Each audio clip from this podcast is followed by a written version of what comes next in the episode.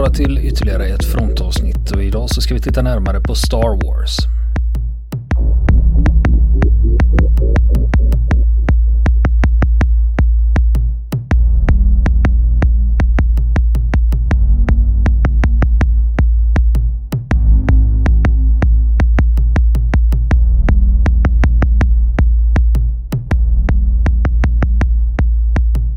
Niklas, eh, vi ska Mm. prata lite saker som eh, kan vara militärhistoriskt intressanta.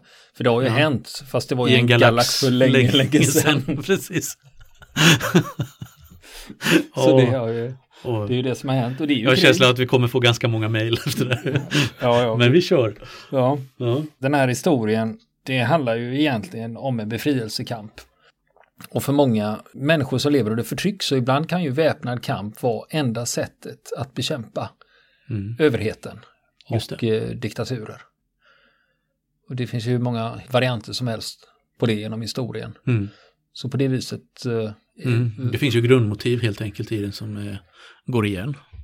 Som man skulle kunna se på, mm, hitta, hitta många paralleller till i mer närliggande historia.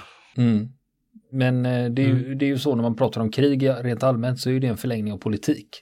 Mm. Att eh, politik handlar om att påverka andra Mm. människor och få makt och inflytande. Mm. Och eh, där är ju militär makt Mm. liksom en förlängning av det genom Mm. att förändra eller Mm. påverka med Precis. våld.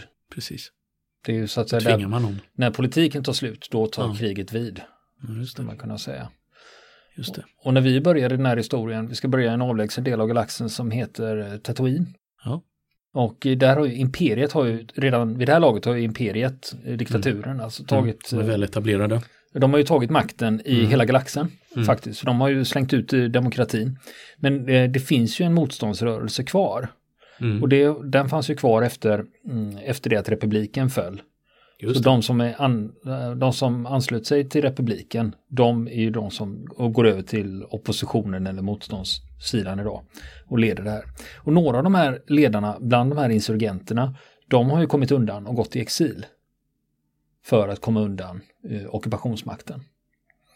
Och insurgenterna de leds av en prinsessa, hon har tidigare varit politiker och stridit för att galaxen ska vara en demokratisk republik. Men när imperiet har tagit makten, då glider hon över till den väpnade grenen istället. Hon har radikaliserats och blivit extremist. Och där kan man dra en likhet mellan Sinn Fein och IRA då på Irland. Man hade en politisk gren och så hade man en väpnad gren.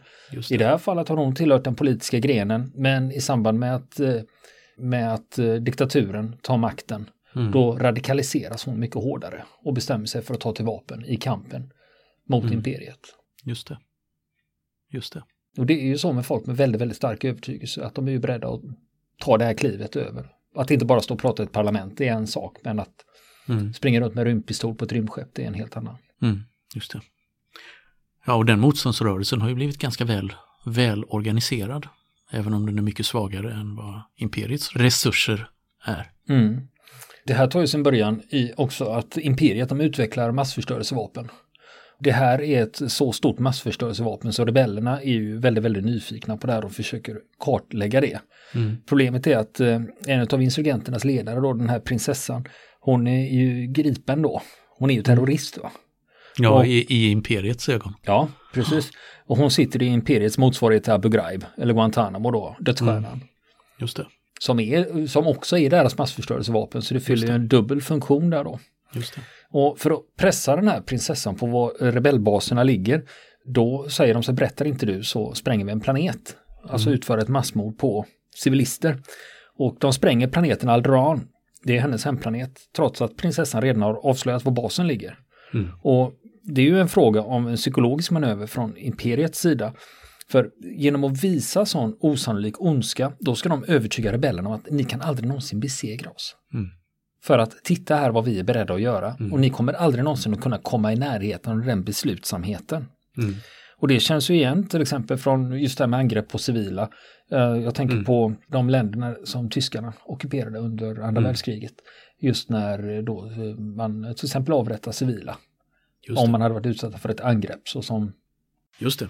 Precis, det finns, eh, finns många exempel genom historien på just detta, hur man svarar oproportionerligt eller man... eh, Mm. Om ni dödar en av visar- oss så dödar vi 50 civilister. Ja, precis. Eller man, eh, man offentligt visar en så oerhörd brutalitet för att sätta skräck i.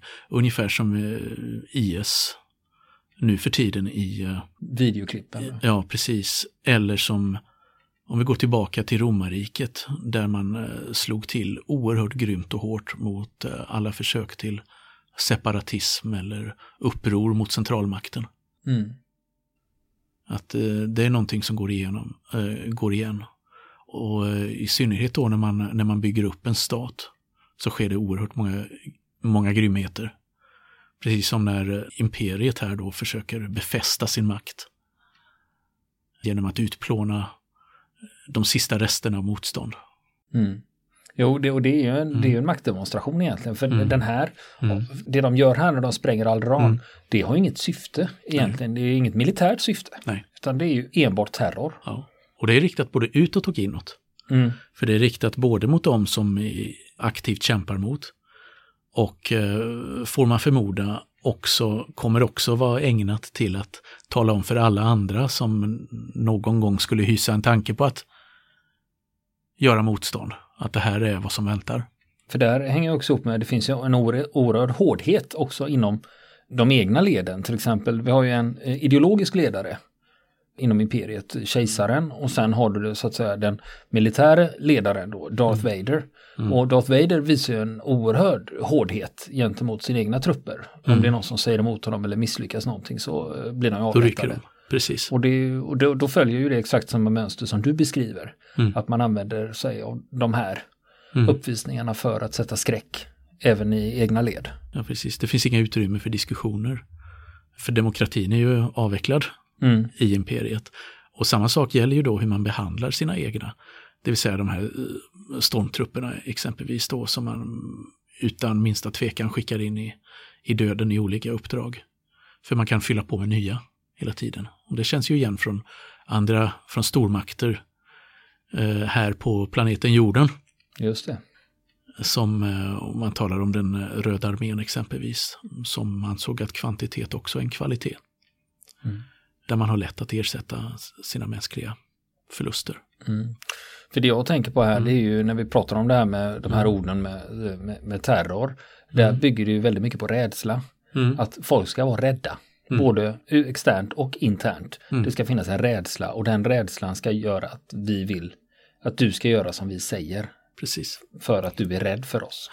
Precis. Och så har du den här kollektivismen, individen betyder ingenting.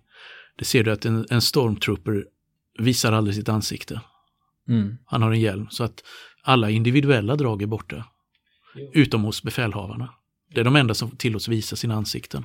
Just det. Men å andra sidan Mm. när vi pratar om kollektivism och att Mm. ingå i en enhet. Det är ju så Mm. en, en vanlig uniform fungerar också. Ja, att vi tillhör Precis. samma grupp. Vi, Precis. för vi är klädda likadant. Ja. Det är vi. Man sk- skapar en vi-känsla. Och där har man dragit ett steg längre då i och med att du även, eh, även tar bort alla igen, igenkännbara mänskliga drag då hos, hos kanonmaten. Ja, där kan man verkligen prata Mm. om att avidentifiera. Precis. Att man tar Mm. bort eh, allting, Ja. inklusive För om du, namnen. om du tittar på andra sidan då, rebellerna, så eh, framstår de som individualister som arbetar i grupp på ett annat sätt. Alltså där har folk namn, där har de, har de, visar de ansiktena, de bär bekvämare uniformer Mm. Och så vidare. Och som är mer färggranna. Ja, det finns ju Mm. en sterilitet i deras uniform. Ja, Helt klart, den här just det. vita och det här svarta. Mm, just det. Sen kan man undra hur praktiskt det är Ja. Det, ja precis. Vi ska gå vidare här Mm. och titta, vi ska prata om en eh, ökenplanet som heter Tatooine. Det är ju där mycket av berättelsen tar sin början.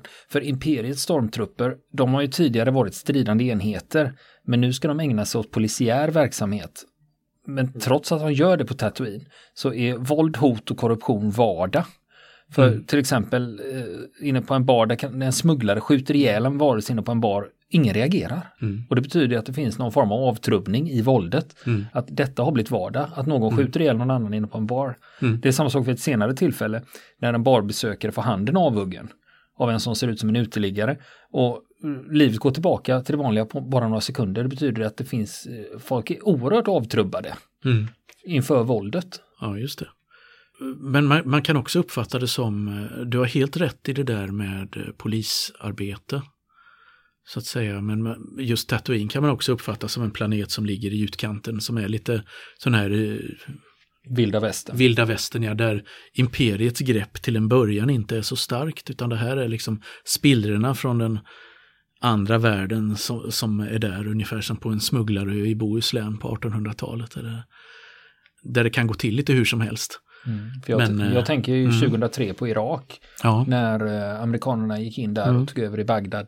Och eh, mm. man kan väl inte tala om att det finns någon reell stabilitet där idag heller. Nej, Men å andra sidan, precis mm. när Saddam hade blivit utkastad, att det var cirkus. Mm. Och eh, då var det många grupper som var kriminella som passade på mm. och göra grejer medan samhället var i sönderfall. Mm. Och det är kanske där någonstans som Tatooine Precis. befinner sig då. Precis.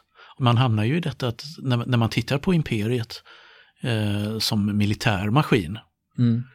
kopplat till samhällssystem där eh, stor, mäktig, galaxens mäktigaste kraft.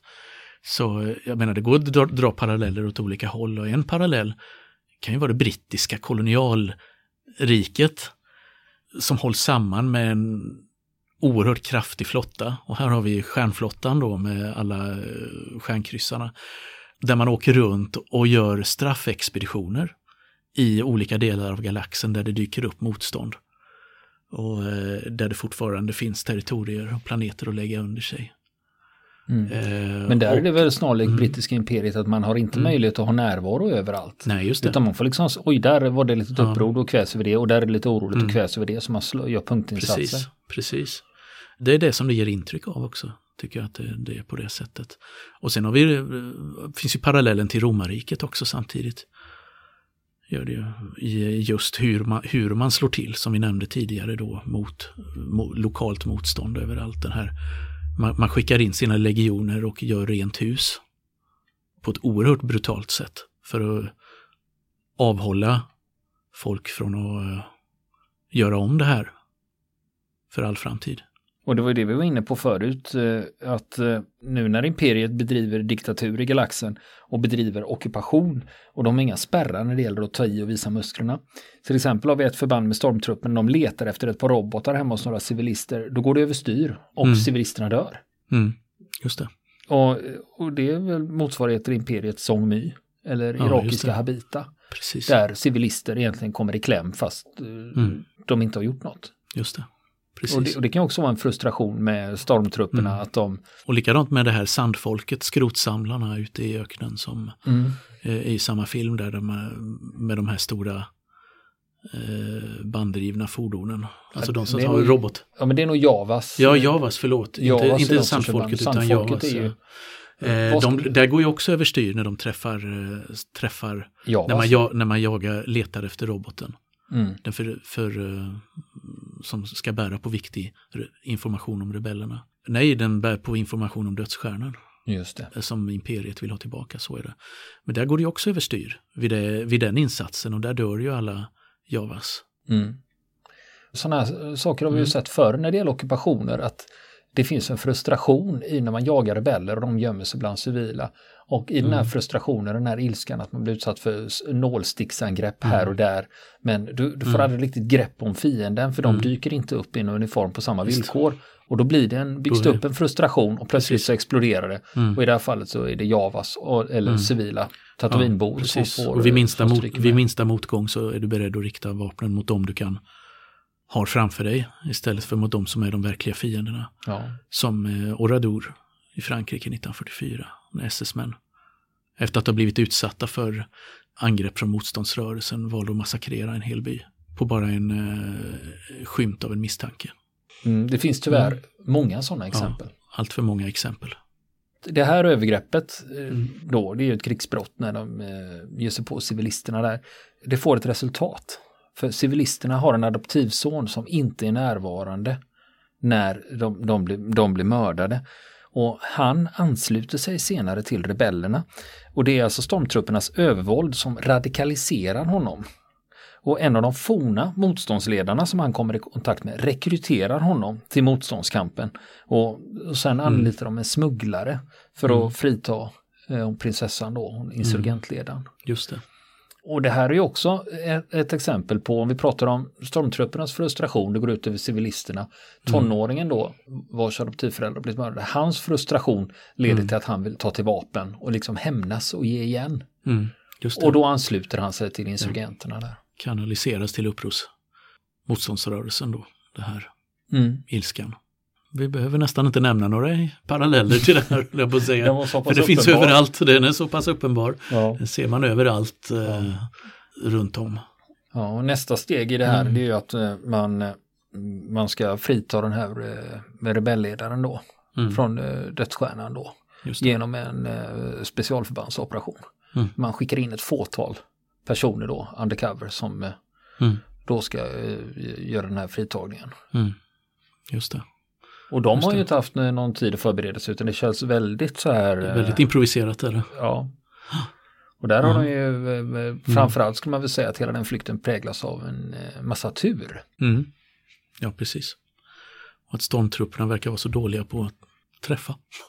Ja, men sen i mm. efterhand så visar det, här sker det också mm. en, den forna rebellledaren som är med där, en mm. äldre herre, som går i clinch med imperiets militäre, eh, militära överbefälhavare och förlorar. Just det. Och, Just det. Eh, men å andra sidan så gjorde han ju det för att liksom avleda uppmärksamheten för de övriga rebellerna mm. då så att de ska kunna ta sig därifrån. Och det gör de ju och till slut så hamnar de ju på rebellbasen. Mm. Och det visar ju sig att de är ju spårade. Just det, och det var väl lite mm. därför de, de hade ju väldigt mycket tur på dödsstjärnan. Ja. Mm. Men det byggde väl lite på att imperiet lät, eh, de lät dem, dem fly där. Ja. Eh, smita iväg för att kunna följa mm. dem till rebellbasen och mm. ta ett bättre, få ett bättre byte där. Och det är först där som man egentligen får en glimt av, eh, av rebellernas organisation och utrustning också kan börja jämföra den med, med imperiets. Och det är ju rätt intressant för ett, som man, tyckte när man var yngre och såg Stjärnornas krig i första gångerna. Där att ja, men det är ju rymdimperiet som har de coola grejerna. Och det ligger ju där i maktdemonstrationen och manifestera resurserna då, de här väldiga eh, stjärnkryssarna och dödsstjärnan. Och den här myllret med eh, jaktplan, TIE fighters, mm. då som de har. Och som liksom i, hela sin uppenbarelse har eh, en annan kanske uppfattning om tillvaron än, eh, än vad eh, rebellernas utrustning gör.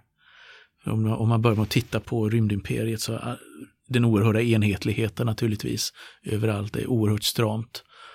Det, det är väldigt kantigt, det är raka linjer. Ödsliga ytor, allt är grått.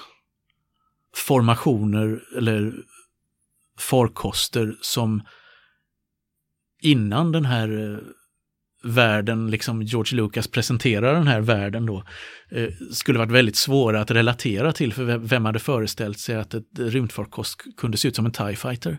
Mm. Exempelvis med, med en eh, hytt i mitten och de här panelerna vid sidan då.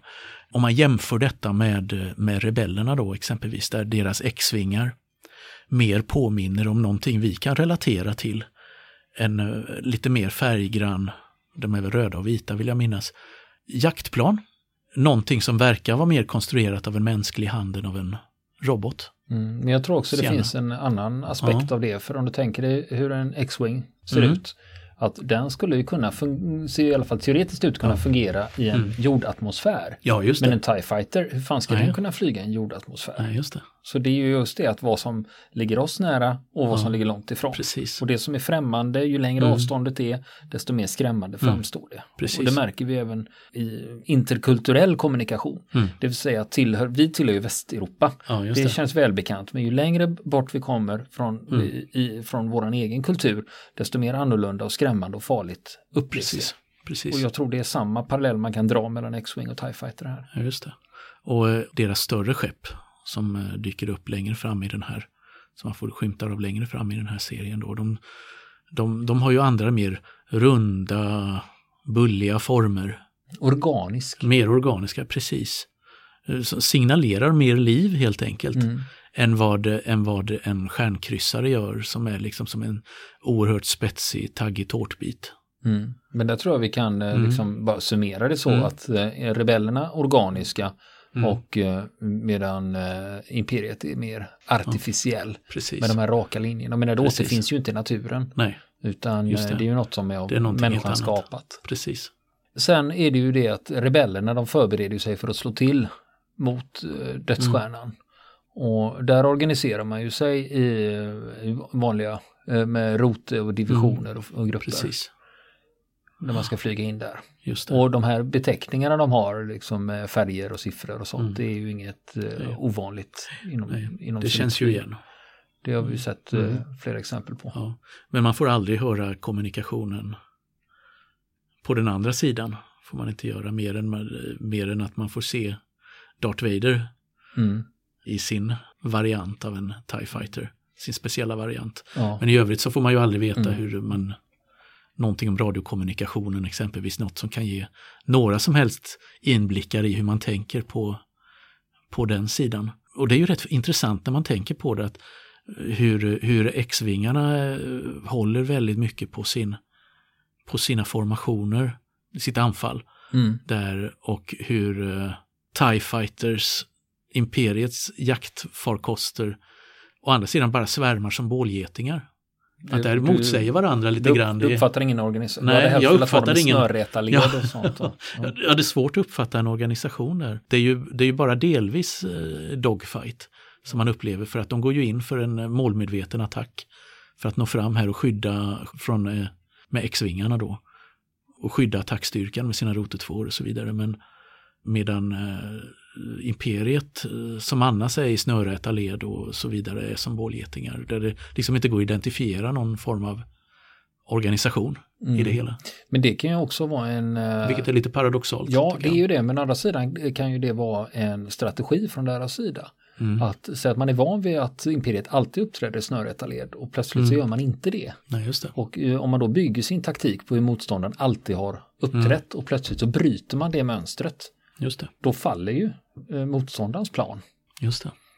Om det finns någon Mm. bäring i det. Ja, det kanske. Den möjligheten Mm. finns, för det, du har rätt i att det avviker från normen Mm. och då blir, då blir man ju, ställer man sig lite frågande.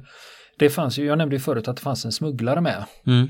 i det här som eh, flög ut eh, något av de här huvudpersonerna Mm. och han ger ju sig av innan striden. Mm. Och, och det här är också ett lojalitets, en lojalitetsfråga och va- var man står någonstans i kampen. Mm. I det här fallet så säger han att nej men jag bryr mig bara om mig själv. Mm. Jag vägrar tänka på eh, gemenskapen eller gör, offra sig för det stora, eh, det stod för hela galaxen då för att rädda den, utan för det viktigaste, han har fått sina pengar och nu ska han ge sig av. Och det är också svårigheten att övertala folk att delta i den här typen av frihetskamper om man inte är motiverad. Mm. Hela tiden liksom, what's in it for me? Okej, jag förstår att kanske galaxen kan bli befriad, men samtidigt är han inte beredd att sätta sitt eget liv på spel för, Mm. för den kampen. Just det. Och det är ju Just en det. lojalitetsfråga Ja, där. Hur, eh, vad man väljer att stå någonstans. Precis. Och sen om vi tittar på, för vi var ju framme nu vid anfallet mot dödsstjärnan. Mm. Och det, precis som du var inne på det där med rotetvåor, att man håller varandras ryggar och skyddar varandra och sådär. Och sen har man utsett några, eh, några skyttar då som ska försöka sätta, man har ju identifierat en svag punkt i konstruktionen Precis. som man ska kunna slå ut med protontorpeder. Mm. Och det är också när man ändå investerar i den här typen av militär installation. Men ändå har en sån, det kanske inte är en uppenbar svaghet utan det är Nej. någonting man upptäckt att man inte Precis. har tänkt på det, de här ventilationsschakten som Precis. leder ner till kärnan Mm. Precis. Det finns alltid svaga länkar i alla konstruktioner. Mm. Och det är väl det som man, man som militär taktiker eller strateg då på en annan nivå, på den större nivån, alltid försöker hitta hos sin motståndare. Och här har man analyserat ritningarna, Mm. då motståndsrörelsen, de som Och det är ju den egentligen roboten. de som den här Ja. kampen hela, Mm. hela filmen har handlat Ja, om precis. fram till nu. Precis. Och det är där man upptäcker eh, den här svagheten då. Mm. Genom att analysera ritningen. Mm. Att här kan det finnas en chans att... Ja. Men det är ju fortfarande en chans. Mm. Så att eh, de har ju så Mm. att säga oddsen emot sig. Precis. Så det måste ju vara ändå en kalkylerad risk Ja. med att genomföra den här typen av militär Mm. operation. Mm. För man vet ju om att det kommer ju att bli förluster. Mm. Det kommer det med största sannolikhet Precis. och då får man ju liksom väga hur stor är sannolikheten mot framgång för annars är det bara ett självmordsanfall till ingen nytta. Precis. Något annat som är intressant här i en iakttagelse är ju att när det gäller just den situationen som de hamnar i när dödsstjärnan dyker upp eh, vid eh, planeten med rebellernas bas är att det framgår inte någonstans att man genomför några hastiga evakueringsförberedelser för att försöka rädda så mycket som möjligt av nyckelpersonalen där på den här planeten undan det, som det verkar, oundvikliga anfallet då från dödsstjärnan. Mm. Eh, det framgår inte någonstans utan man verkar, det verkar som man sitter och avvaktar resultatet av det här angreppet. Mm. Som X-vingarna ska göra. Det, det är en sån där liten orimlighet i det hela tycker jag. Att man kunde, ha, man Mm. kunde göra den i två faser, att ni anfaller och så evakuerar vi så Evakuera länge. så mycket folk vi kan. Mm. I, eh, just in case. Ja. Men hur som Mm. helst, om vi då tittar på anfallet, nu har man ju också byggt upp det så att man har eh, kanske en första skytt Mm. som ska sätta protontorpeder och sen har man också en andra skytt eh, Mm. ifall den första stryker med. Mm. Den första skytten, han eh, blev Mm. nedskjuten. Ja, för man blir nedskjuten. Ja, Ja, just det. precis. Och då, kräver, eh, då är det den här unge insurgenten som, eh, från Tatooine som Ja. kliver in då och ska eh, sätta Precis. de här, det här avgörande skottet. Ja. Och han litar ju inte på tekniken. Nej, Han, han har inget förtroende för det. Utan, inspirationer från en högre makt där. ja, precis. Utan han har en övertro på Mm, något högre väsen ska leda Mm. honom just det. i kampen. Mm, Men han, eh, oavsett om det beror på det eller om det är ren tur så lyckas han ju faktiskt. just det. Och sen eh, efter att, eh, där kan vi också se den militära ledaren Mm, är ju inbegripen i striderna på frontlinjen här. Va? ja, just För han sitter, Darth Vader är det jag pratar om, han sitter ju i en TIE fighter och är Ja, med precis. och riskerar sitt eget liv i Just det. det. här. Just det. Och det känner vi igen. Jag tänkte vi, prat, vi pratade ju om... Och tydligen väl medveten om att han kan, för han, han har ju eskort Mm, av eh, två TIE fighters. just det, det stämmer. Vilket eh, å ena sidan gör att han är väl skyddad och å andra sidan borde göra honom till ett självklart mål. Ja, för det är ju faktiskt enda gången man ser TIE Ja. Fighters flyga i formation. Just Då det. borde man ju fatta... Just det, precis. Att, eh, Att här är det något utöver det vanliga då. Här är, Mm. här är nog chefen. Ja, men å andra sidan så Mm. det finns ju alltid en diskussion det där med att eh, just med att en militär ledare befinner sig i främsta ledet, till exempel överstelöjtnant Jones eh, Mm. i, i Ghost Green i Falklandsöarna som ledde striden, befann sig i främsta Mm. ledet och blev ihjälskjuten. Just det. Men å andra sidan finns det också en mytologi kring det här med militära ledare som leder från fronten. Mm. Att det är något ärbart och det är Mm. bra och det är fint och det är Mm. hjältemod. Att Mm. jag vi minsann fram med mina Mm. egna män och riskerar livet på samma sätt. Jag sitter inte i ett högkvarter en, en mil bakom precis. striderna. Och det är Så- både för och nackdelar. Mm. Men nu är det ju så, vi kan ju tillägga det här, Darth Vader är ju en legendarisk pilot. Mm. Så han är, ju, han är ju fruktansvärt eh, Ja. duktig eh, stridspilot. Just det. Så det, där finns det också en anledning att ha med honom. Just det. Men trots det så är han ju en hårsmån från att bli nedskjuten. Mm. För hans TIE fighter blir ju skadskjuten. Just det. Och singlar iväg ut i världsalltet. Och då är det ju den här smugglaren som har kommit på andra tankar och ändå har bytt politisk inriktning och Ja. eh, ger sig tillbaka in i kampen mot eh, imperiet Mm. då. Precis när vågskålen behöver tippa lite mer Mm. till rebellerna. Just det. Och sen eh, den här filmen avslutas ju med Mm. en eh, ceremoni. Inom, eh, när man pratar om filmdramaturgi så brukar man kalla den här delen i slutet på en film efter klimax så kommer det avtoning. Mm. Det vill säga man har en lugnare scen. I en polisserie så är det till exempel att eh, poliserna sitter på polisstationen igen och snackar och dricker kaffe och Mm. sk- skrattar lite och det här är då avslutningen. Precis. Precis. Ja, som har Och inom det svåra- militära är det också en viktig ritual, ofrånkomlig. I militära organisationer, Mm. just det här man, man ska ära den som äras bör eller Mm.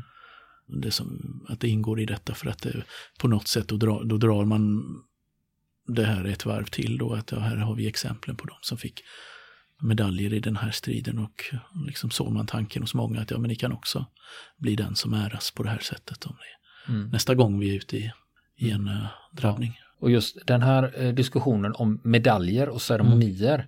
Det kan ju synas som att det bara är fråga om en metallbit och inget mer. Mm. Men det är ju inte det som är värdet i själva metallbiten här utan det är ju det nominella värdet, det vill säga Ja. vad vi tillskriver det. Det är ju samma sak som en hundralapp. Ja, du visst. vet ju att den är värd 100 spänn. Precis, jo, för jag vet precis. att den är värd 100 Mm. kronor. På samma sätt så vet Mm. jag vad en medalj står för någonting. det är Ja, bara en symbol för Idéer någonting. som investerade i den här Ja, på något sätt. Precis, känslor, idéer och erfarenheter. Och sen är det Precis. också viktigt, eh, framförallt i sådana här saker som till Mm. exempel eh, den här insurgenten då från Mm. Tatooine, att han har ju sprängt en jävla massa folk. Va? Mm. Och sen just det där att han får medalj för det, Mm. det, det har man ju också för att visa, att, för att ge en bekräftelse att detta är rätt och det kallas för efterbeslutsdissonans. När du väl har fattat ett beslut och sen slutför det, efteråt så kommer känslorna har jag verkligen gjort rätt? Och i det här fallet kan det vara fråga om en enorm skuldfråga.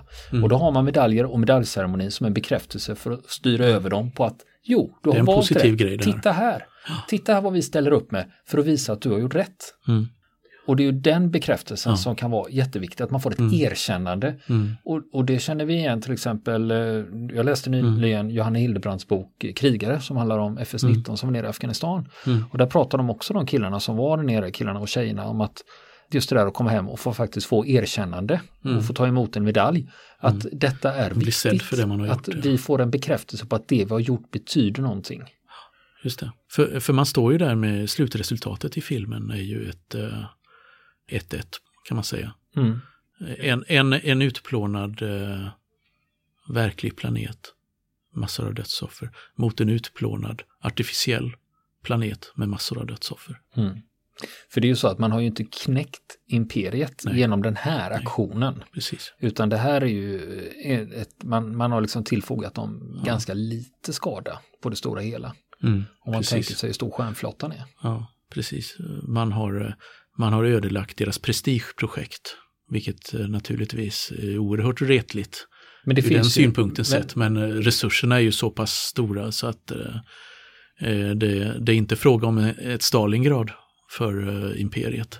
men jag tror ändå att vi är inne på eh, i avsnittet om Percival, Mm. när vi pratar om Singapores fall. Ja, där Singapore, när brittiska imperiet förlorade Singapore under andra världskriget. Och det var just symbolen Mm. att det stora brittiska imperiet kunde förlora sin Mm. eh, nyckelstad i Fjärran Östern. Det det. betyder att det brittiska imperiet är sårbart. Mm. Och på samma sätt tror jag man ska se det som att dödsstjärnan sprängs. Ja. Att, nej men Det är en signal till galaxen Ett fåtal rebeller kan. Mm. ro på imperiet. De är inte så starka Nej. som de vill ge sken av, trots all sin ondska och sina uniformer Mm. Sprängt deras mäktigaste allting. vapen. Men ändå kan ett fåtal rebeller genom beslutsamhet Mm. slå ut den här typen av anläggning. Just det. Vill ni komma i kontakt med oss så kan ni göra det via vår Facebook-sida som heter Fronten. Det är inga problem för er att leta er fram där. Eller också så mejlar ni på vår mejladress och det är frontenpodcast@gmail.com.